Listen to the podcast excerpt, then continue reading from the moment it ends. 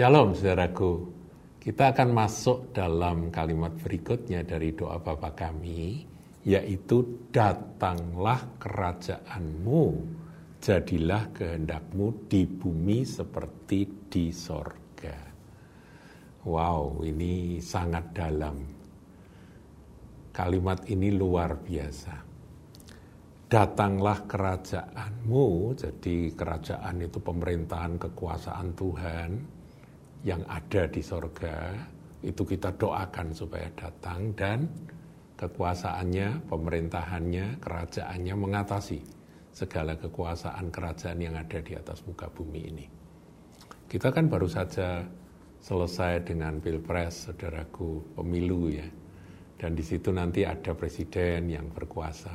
Tapi apakah kekuasaan presiden nanti yang nanti akan menggantikan uh, pemerintahan sekarang ini itu merupakan kekuasaan tertinggi. Tidak. Kekuasaan tertinggi itu dari atas. Nah itu yang kita doakan supaya kerajaan Allah itu datang, saudara ya. Dan kerajaan Allah itu damai sejahtera, sukacita oleh roh kudus, dan kebenaran, dan kuasa, kuasa ilahi, saudaraku. Itu yang kita doakan. Jadi ini fokus utama kita di dalam doa polanya Tuhan Yesus, saudaraku. Nah, yang menarik, saudaraku, coba renungkan kalimat ini. Kalau itu ada di sorga, maka itu harus dilepaskan di bumi. Saya ulangi ya, kalau itu ada di sorga, itu harus dilepaskan di bumi. Nah menariknya kita punya janji Tuhan, saudara.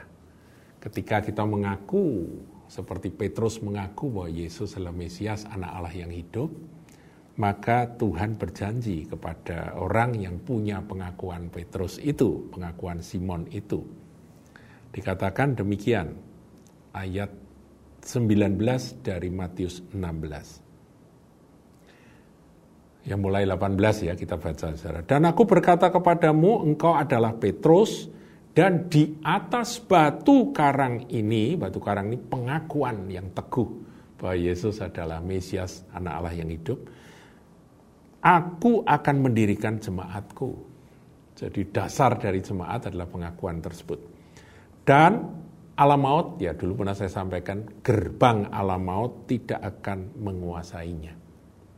Jadi orang yang tidak bisa dikuasai oleh gerbang alam maut yang menyedot orang untuk masuk ke kepada kebinasaan itu adalah orang yang punya pengakuan bahwa Yesus adalah Kristus, anak Allah yang hidup. Nah, kemudian ayat 19, ini janji yang saya kaitkan dengan doa Bapa kami tadi.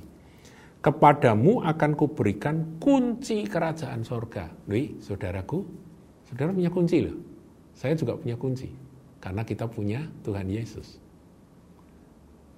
Barang siapa mengaku Yesus adalah Tuhan, Juru Selamat pribadi, maka kunci itu diberikan. Kunci kerajaan surga itu untuk apa? Apakah nanti kita mati, kemudian kita bisa masuk karena kita punya kunci? Ya, itu benar juga. Tapi bukan hanya sekedar itu.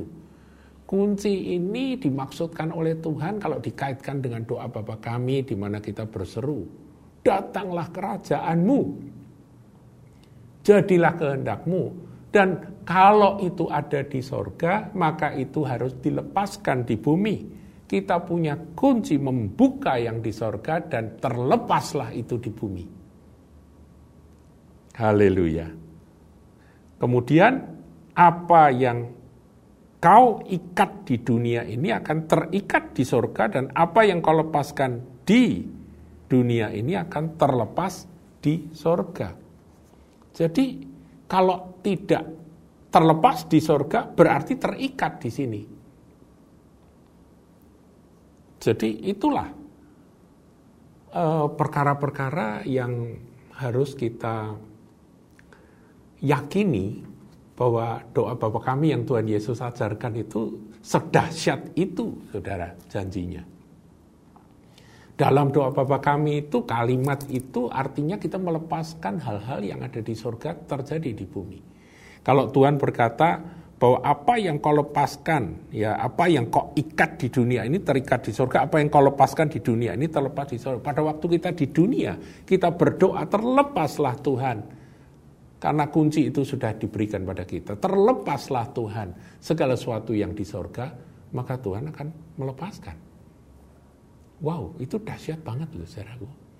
Itu dahsyat sekali, terlepas saudara Ya ada juga yang uh, bergurau kemudian dengan berolok-olok orang itu berkata, ayo kalau gitu mari kita lepaskan jalan-jalan emas aspalnya surga kita lepaskan biar berjatuhan di bumi gitu ya. Ini kan orang-orang yang pikirannya itu duniawi, saudaraku. Yang dipikirin cuma duit aja, yang dipikirin cuma kekayaan jasmani aja. Meskipun Tuhan juga bisa kasih itu. Tetapi sesungguhnya emas jalan-jalan yang disebut di dalam kitab Wahyu, emas murni itu dikatakan begitu murni sehingga seperti kristal atau seperti kaca bening. Saudara paham ya? Yang Tuhan maksudkan itu jalan-jalan hidup kita yang seharusnya seperti apa biar itu jadi dalam hidup kita. Hati kita jadi seperti kaca bening yang yang begitu murni. Di surga penuh kasih. Terlepas kita dipenuhi dengan kasih ilahi. Dunia ini dipenuhi dengan kasih ilahi. Dunia penuh dengan kebaikan yang dari surga.